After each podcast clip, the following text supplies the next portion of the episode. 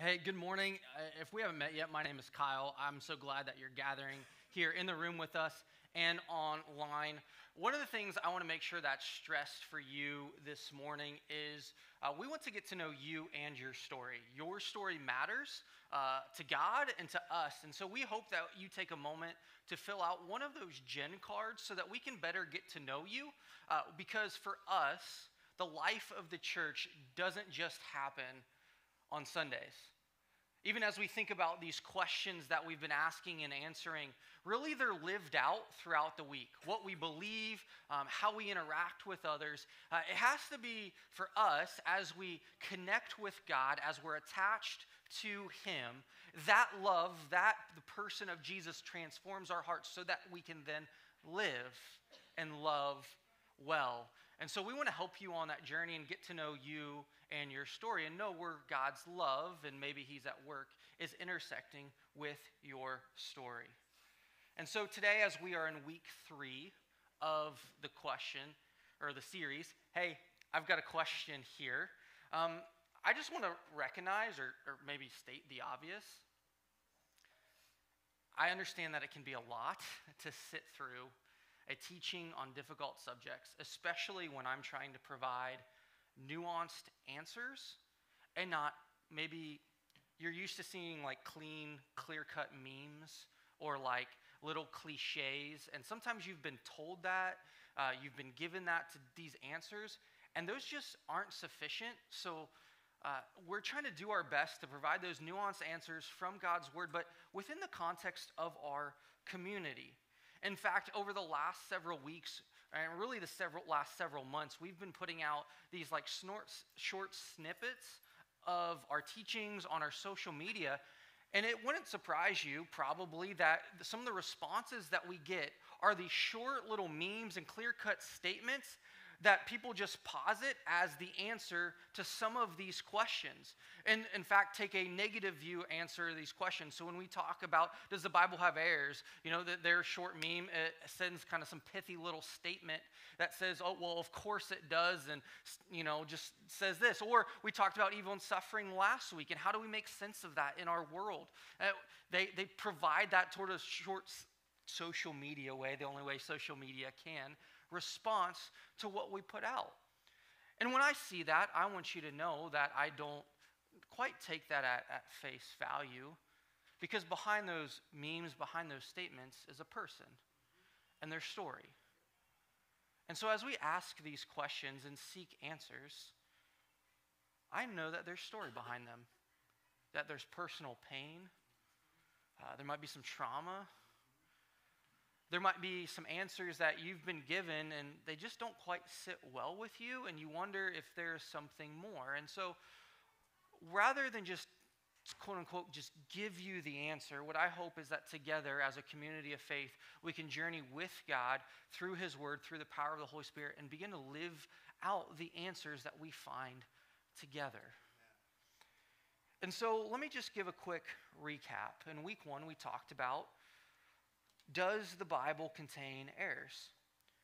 And the answer to that is, at least that I gave here again, short, one, two sentence summit doesn't cover it all. I mean, I went for like 40 minutes on this. So, uh, is that the Bible's purpose is to convey truth about God, the human condition, the brokenness of the world, the remedy and restoration of all things. It does not err in its purpose. Week two, we talked about why is there evil and suffering in the world? And the quick summation is evil and suffering exist as a natural consequence of sinful human hearts compounded over time, redefining good and evil on their own terms. And that does not necessarily include all the natural disasters, as I mentioned, but for the most part, in our everyday circumstances, it's compounded selfishness time over time over time. And we feel that in our everyday lives. And both of these questions help us begin to navigate the third question that we're going to address today. How could a loving God send people to hell? Pick the easy ones, didn't I?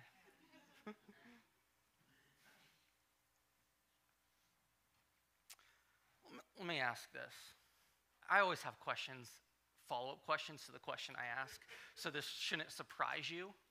But when I look at this question, I think about this question What is the opposite of heaven?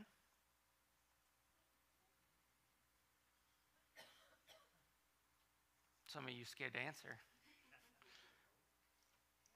Some, most in our modern world, we consume, we we think the, the, the paradigm or um, the dichotomy is that the opposite of heaven is hell. That's not actually how the biblical authors think of the, the duality. Most of the biblical authors, when you read through the story of Scripture, the opposite of heaven is the earth. See, for them, the earth, the everyday experience, is at an intersect with the eternal, with heaven where God dwells. And to figure out how to bridge the gap between our everyday experience and the eternal and the divine. So, for them, as they tell the story, as we see the story of Scripture unfold from Genesis to Revelation, the worldview in which they are operating in is that the opposite or the antithesis or, or the, uh, the kind of the dichotomy, uh, I keep using as many words to present that dual mindset, is heaven and it's earth. And where do they, in fact, then overlap? In contrast to our modern worldview, where we typically spout back, well, the opposite of heaven is hell. See, the story of the Bible is about heaven coming to earth and about humanity's attempt to create our own heaven apart from God. And that's where we find ourselves in. Constantly clamoring or claiming that we can build a good life in a good world apart from God, thus, sometimes creating our own living hell. The opposite of heaven is earth, then we start to have to ask then where does hell fit into the story of the Bible? Because if it's not, well, when you die, you know, just pick a spot, or if the whole story of Scripture is not how do I get to heaven and not get to hell, or, or, or kind of that dichotomy, where does hell start to fit in? That's a different question. And what we start to figure out or find in the story of Scripture is that hell begins to find its place as an outcome of the final judgment on the day of the Lord. Now, the day of the Lord is a theme that's woven throughout Scripture. In fact, when the day of the Lord is mentioned in the Old Testament, it cites like in Exodus, where, where God intervenes within human history in a very personal and practical way, where he rescues people and he delivers justice to those who, who, need, uh, who need justice. And so he, he punishes wicked, he restores righteous, where God intervenes within history. And, and the prophets talk about uh, later on in the Old Testament how the, there was going to be a future day of the Lord where all the evil and suffering that we experience in our day to day life would be, would be basically punished and done away with, and the righteous would be rewarded. And so the, the biblical authors talk about this coming day of the Lord where the king, the Lord of all, God in heaven, would deal with the wickedness and evil that we see. And there was this future oriented hope about when God would do that. And we've talked a little bit about that in previous like series, specifically how in the last pages of Revelation, how this picture comes into view by when John's trying to describe it in the words that he uses to describe it of this new creation of this new heaven and new earth where there's going to be no more pain, sickness, dying, and, and that God does away with all that because that was an outcome of sin. And so, on the forefront of that, the Bible talks about different moments at which God intervenes or intersects with his people so that to show them of what the future might hold, to give them this hope of a new heaven and a new earth. See, what has happened in the scope of human history, and as the Bible kind of outlines in its big story, is that people define good and evil on their own terms. Constantly, consistently. You go out into the grocery store You go out with your family, and you know that sometimes you just can't help but you make an observation, you size someone up, and you make a call. Or you're, you're evaluating a decision future come. And, and, and, and there's, there's all these kind of situations. And you say, well, I think this is best. Usually what? In my own eyes. Or in my mind with the information that's presented. And as Charles was standing up here earlier, said, "Hey, I can't do this on my, I can't do, live life on my own." But so often, the reason the outcome of evil um, that that we see the consequences of sin is because people are redefining good and evil, and people do this over and over, because for us, we feel like we have to protect ourselves, that we have to fight for survival, and ultimately, the only kind of looming issue over us is death. And so we, we fight to try to survive. We redefine good and evil in our own eyes because we're just trying to stay alive and we fear the power of death as a, as a weapon over us. Which is why when Jesus comes on the scene and he starts talking about how there is eternal life, how there's life after death, life with God, and life when life is lived with God, death is not the end but a doorway that simply transitions in hopes or anticipation of the new heaven and the new earth. And that eternal life doesn't start at death, it starts the moment you say yes to Jesus and are baptized into Him. And when we start to live with that way, it starts to reorient you to the world around you. Specifically, you're able to focus on Jesus and your attachment with Him. Because what Jesus did on the cross is he was going to let evil exhaust all its power on him using its only real weapon death. See, in the cross, all the evil that had been pent up in human hearts, exercised, levied in the world, Jesus took upon himself to be the remedy in fact, to basically enact justice. Because we know that when someone does something wrong, true justice, there's, there's consequences. Any parent knows that when they are trying to discipline their child or do something wrong, that, that if, if something's out of step or out of line, it's, there, there are consequences. We even have natural civilian laws that we have deemed this is what's moral and this is what's good. And if you disobey the law, there are consequences. And so God has woven this wisdom into the world in which we live. And so we have a natural bent that says something should be done to any unnecessary suffering, when someone breaks the law or the moral order, something should be done as a consequence to remedy that. And in fact, this is what Jesus does is he absorbs this onto himself. And Jesus is the remedy that enables us to then practice restorative justice on the earth now. And in fact, this confused the disciples.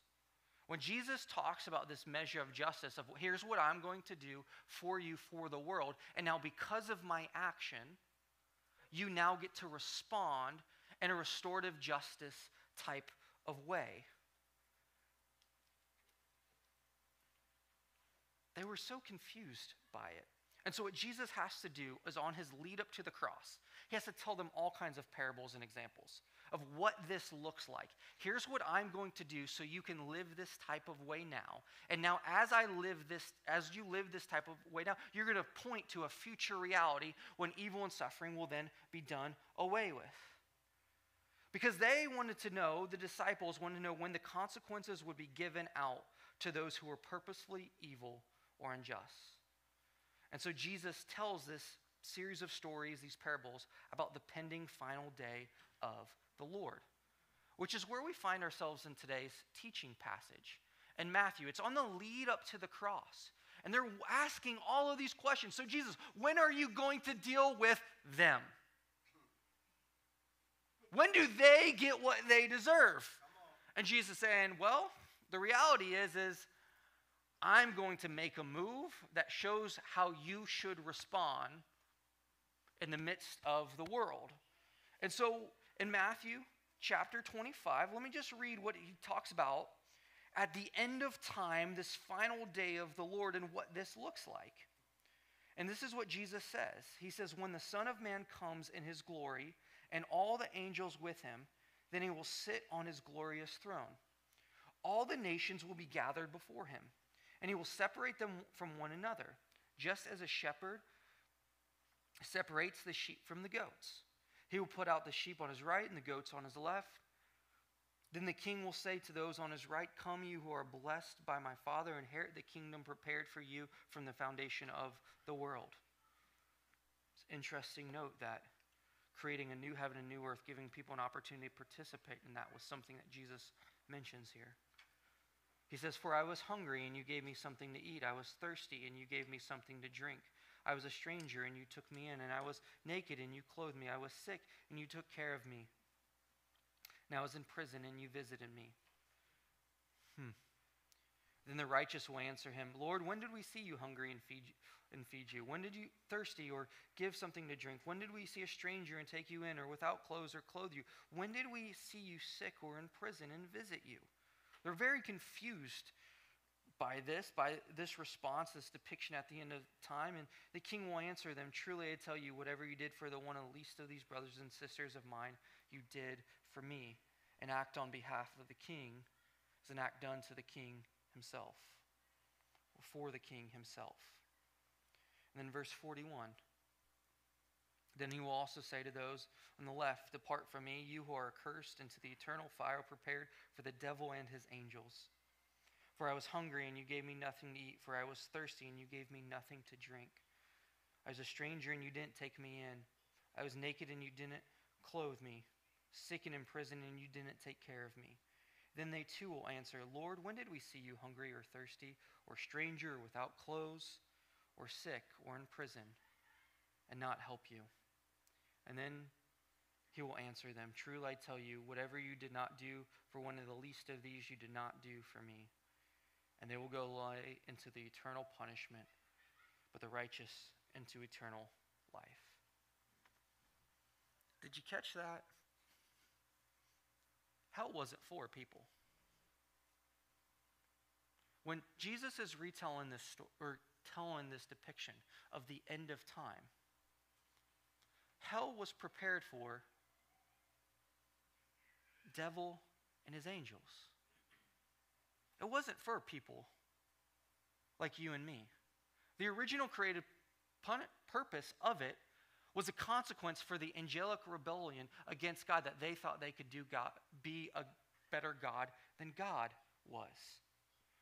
And he even depicts this as this lake of fire.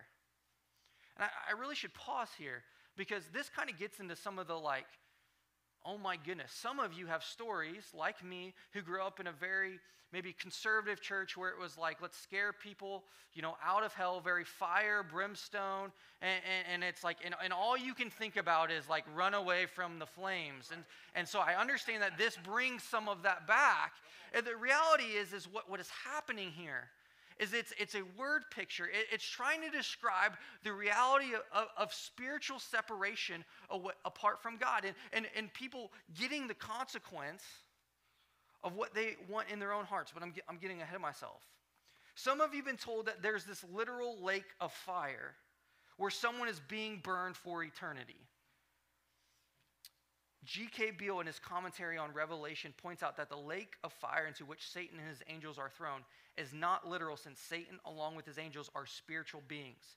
The fire is a punishment that is not physical, but spiritual in nature. Think about what's going on here. Is Jesus trying to convey a spiritual reality using word pictures in which they would have understand? Jesus also, when he talks about hell in other places, uses the word Gehenna, which is like the town dump where things smoldering, burning. It's a place you didn't want to go. It stunk.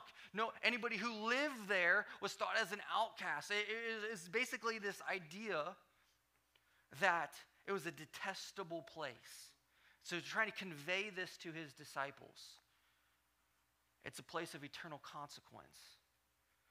Timothy Keller summarizes this. He says, All descriptions and depictions of heaven and hell in the Bible are symbolic and metaphorical. Each metaphor suggests one aspect of the experience of hell. For example, fire tells us of disintegration, while darkness tells us of the isolation. Weeping and gnashing teeth talks about like the, the reality of, of the pain that it, it it's going to cause and, and the anguish that is there. They are, this does not imply that heaven and hell themselves are metaphors, though, for they are very much realities. But all language about them is elusive, metaphorical, and partial. Think about this. Why is hell the way it is? Because if God is the life giving source of everything that is good in the universe, of everything good that we experience, all joy, pleasure, life, happiness, peace, the utmost expression of true love, of, of art, of music, of the best of food, sex, water, all, all the good pleasures that we have in this life, eh, things that are given to us because of the common grace of the human existence. Wherein he makes the sun rise on the evil and on the good. When this is removed, when all that is good is removed? What are we left with? If his presence is removed from us and this kind of grace is removed, hell, if life is meant to be lived with God, then life lived without God for eternity must be hell. So, in one sense, hell can be understood as the outworking of our choice to experience total autonomy from God. We get what our heart wants. We already think we're boss and in charge. We already think we can do life better than God. We think we can manage things better. And so, what hell is, is the eternal consequence of what our heart actually wants. We think we can do it better than God. So, God lets us get, have what we want. We're allowed to be our own God and are allowed to try to sustain and provide for ourselves. Problem is that's impossible. And we are left with nothing because everything good comes from God. So hell is isolating, it's painful, it's anguishing, it's a place we don't want people to go and exist for eternity. Problem is, is people think that's what they want. They'd rather be their own God. Some of you know this reality all too much for yourself. You'd rather be your own God, live life your way and within your own hands. And sometimes we get what we want. In fact, what this is depicting is a life lived with utter and total selfishness alone. See, the Bible, as it, it outlines when Jesus describes Hades, Gehenna, it's the reality of living under the judgment of God forever, getting what we want. See, even in this passage, Jesus tr- provides trust about the type of people who will be under that judgment and those whose judgment was taken on by Jesus. Jesus is trying to convey that life doesn't have to be this way. That if, if, there is trust placed in him, lived in reality under the one king, understanding that he's going to create a new heaven and new earth, and that if life lived under that king with God for the world, then the reality that trust in him, life determined to be lived with Jesus, then you can escape that reality. And it's not simply just trying to escape like an escape room, it's a pursuit towards, it's a walk with. It's arm in arm, shoulder to shoulder with God, linked to Him. And so, note too that He gives these series of actions. I got to say that these actions aren't a checklist. So if you just pulled out your notepad and said, okay, I got to do this, I got to do this, I got to do this, I got to do this, then I'm in, I'm good. That's not what this list is. It, it's not a checklist to get into eternity. It's actions of a life marked by eternity. It's practicing restorative justice in the everyday. It's an outcome of a relationship with the king lived as an agent on his behalf. So they're illustrative, not comprehensive. See, when people act in these types of ways, especially in this century, in the ancient world, they're operating from a place where death doesn't hold power over them. And for us, if we are linked and attached to Jesus, we can then operate from a place where death doesn't hold final power than us, because death is the doorway, not the end. It's life lived with God for the world. It's, it, it's, it's operating from a place where selfishness, the height of me at all times, doesn't rule my life. It's the height when we are with God. We live with God for Him, for others. See, the sin of neglect is present here. When Jesus is providing this answer, it's the damnation of the do nothings. But God wants us to build a good world with God for others. And so each of those kind of directions those actions is an answer to a larger question. We all have a will. So, whose will is sovereign in your life? Is it God's will or your will? And the, and the story of life lived with God, with others, is to start feel where that intersect and where they overlapped. And come to an awareness of when we thought it was God's will, but it's actually our own will. And it's not like God's will is some secret that we have to decipher. He gives it to us Amen. time and time again. Love others. Love me with your total being. And now the fun part is we get to figure out how that manifests itself in your unique story, and your unique relationships. And we get to seek that out together. See, Lewis, C.S. Lewis soberly concludes in his famous essay, essay on hell this way. He says there are only two kinds of people those who say, Thy will be done to God, or those whom God in the end says, Thy will be done. All of those who are in hell choose it. No soul that seriously and constantly desires joy will ever miss it. I believe that the damned are successful rebels until the end. They enjoy the horrible freedom which they have demanded.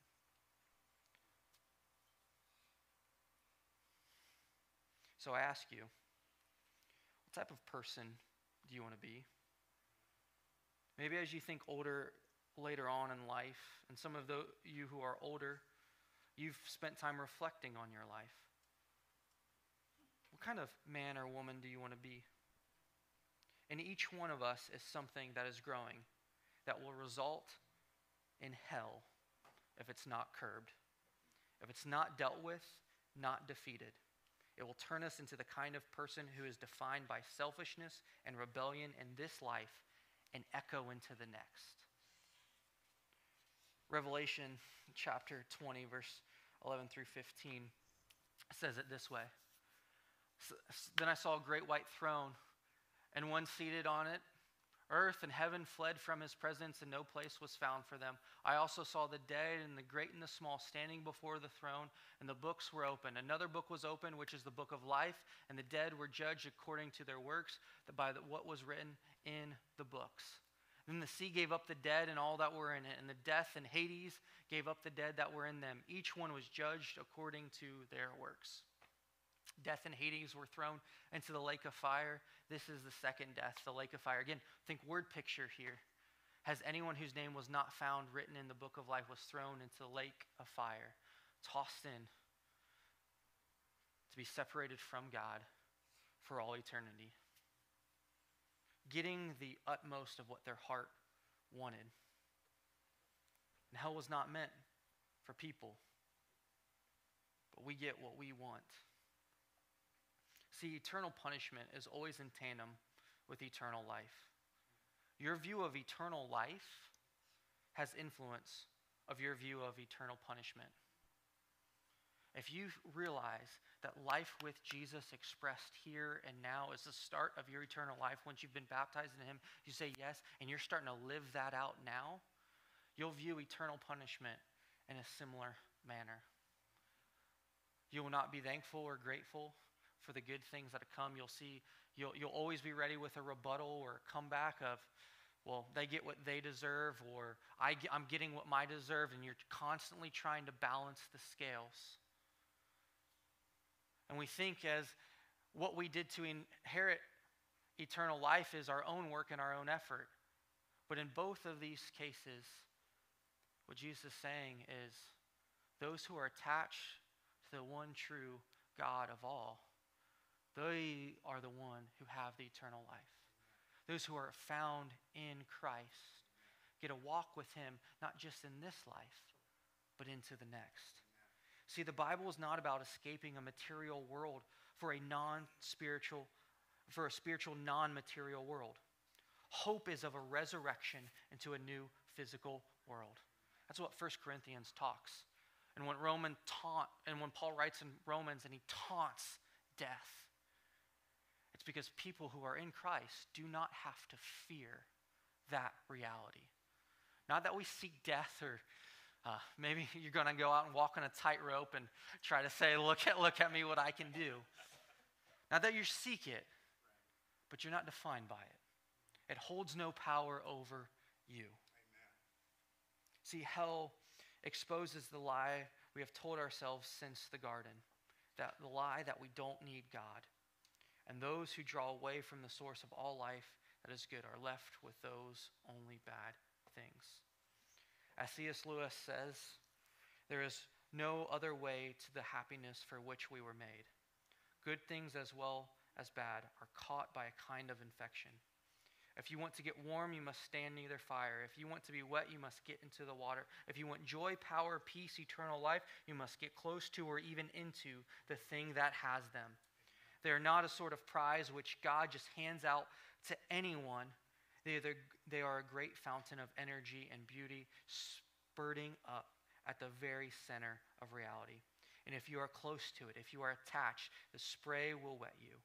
If you are not, you will remain dry. And once a man is united to God, how could he not live forever? Once a man is separated from God, what can he do but wither and die? Let's go back to the question how could a loving God send people to hell? He doesn't. See, in his most loving nature, he enables people to choose their heart's desire.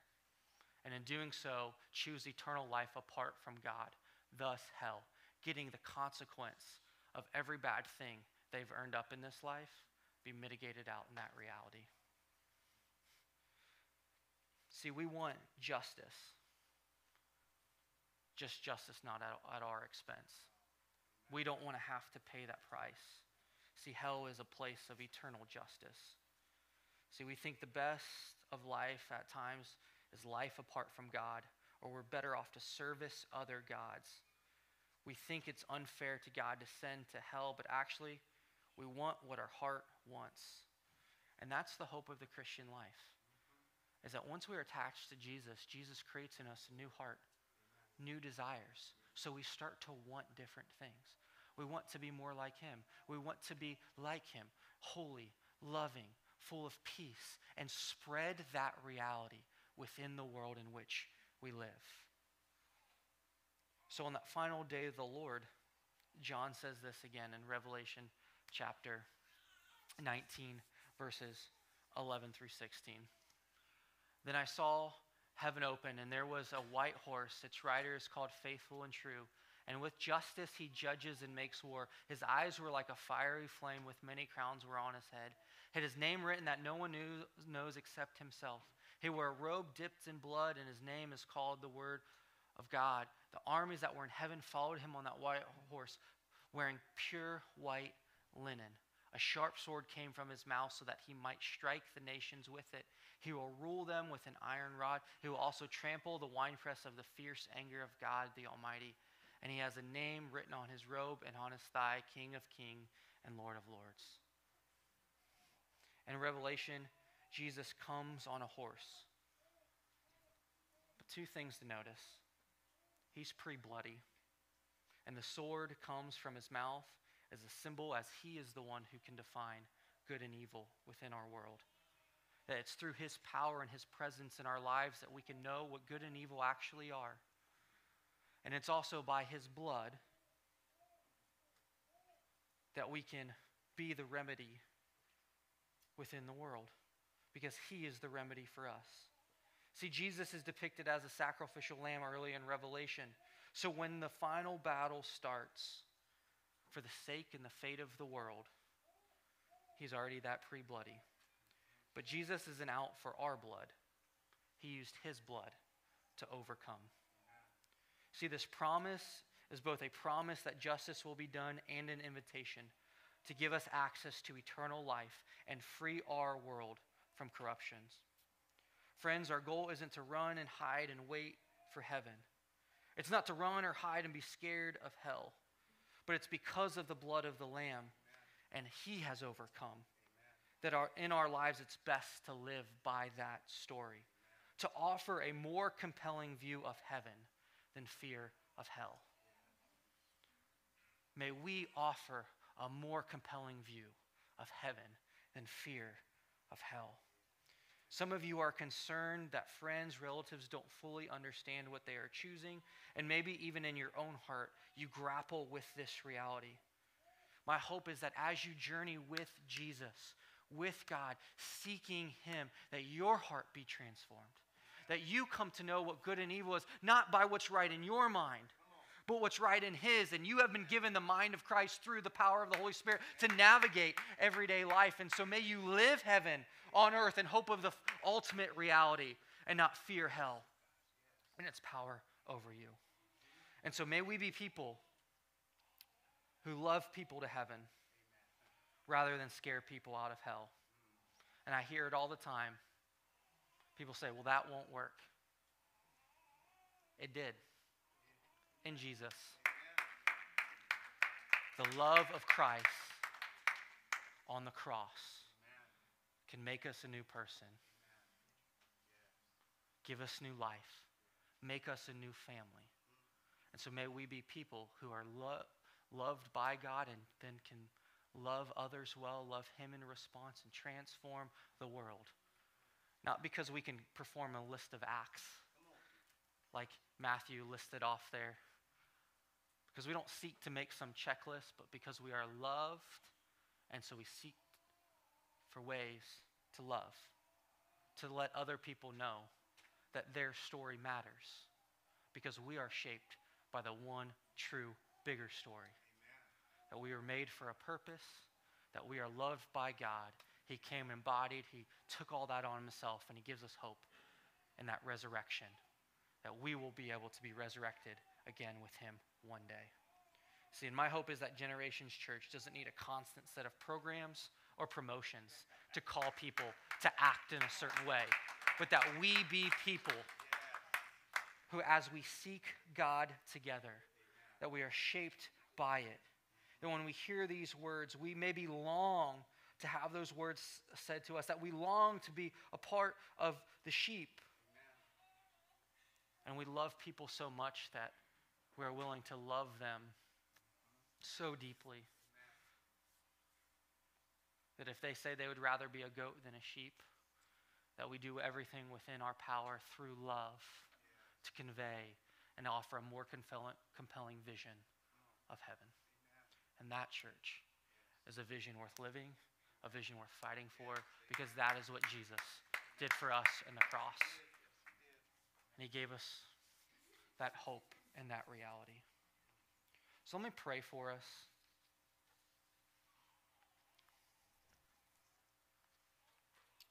And then we'll close and be sent well together.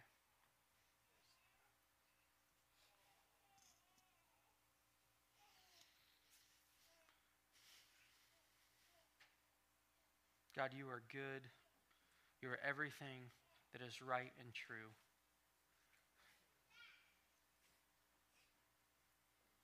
Forgive us when we would rather live life by our own power, our own strength, define right and wrong on our own terms. May we seek you to define good and evil based on your terms. May we hope for the day when justice will be served and be transformed by the grace we received through your act on the cross.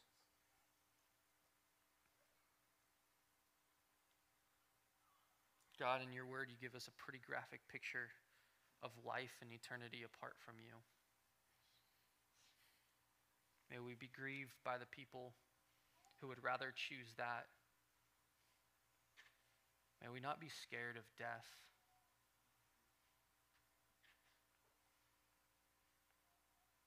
God, may we repent of our selfishness. May we say yes to you. May we find our forgiveness of sins only in you.